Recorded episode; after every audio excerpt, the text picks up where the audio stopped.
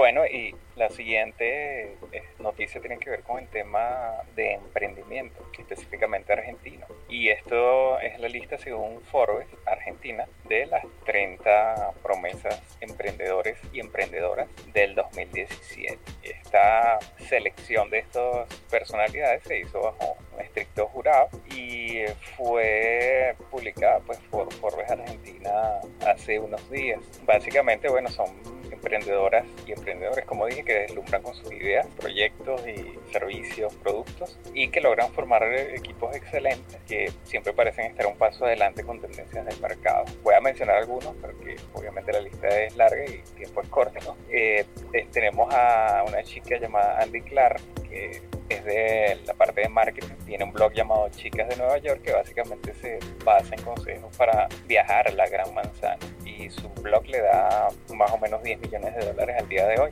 Eh, en cuanto a moda, está Augusto Mustafa, eh, básicamente creó unos pantalones llamados pijama, pijama, que fueron un boom entre los adolescentes y factura más o menos 120 millones de dólares. Gastón Parisier, Big Box, que es retail, ofrece una forma diferente de regalar. Básicamente se apoyó en las tendencias millennials y en busca de experiencias nuevas y originales y hoy factura 130 millones anual. Y bueno, Cecilia Retegui, Solvers con Z, que es de servicios, a finales de 2013 y con actualmente factura 1.3 millones de dólares anual. Solver transformó mercado de servicios domésticos en América Latina a través de la tecnología. Bueno, hay muchos más, pero te los dejaremos en el enlace que René les compartirá en la noticia. Así es, bueno, súper interesante. Bueno, no solo las cifras, que bueno, por supuesto las cifras terminan siendo, digamos, lamentablemente lo más llamativo, ¿no? Cuando tú dices que puedes facturar 7, 100, 200 millones de dólares al año, por supuesto que, que están por encima, pero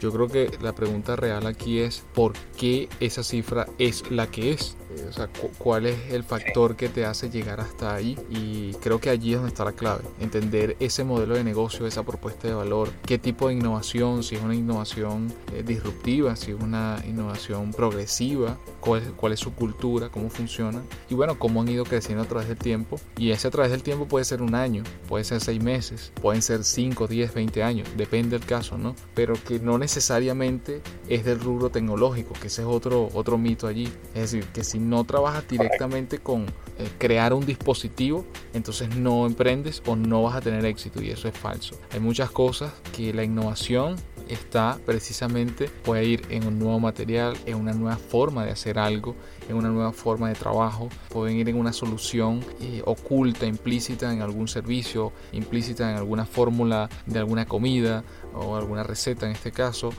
O, sea, pueden ir en cosas que quizás para el, usuario final, el cliente que adquiere ese producto o servicio, no la ve directamente.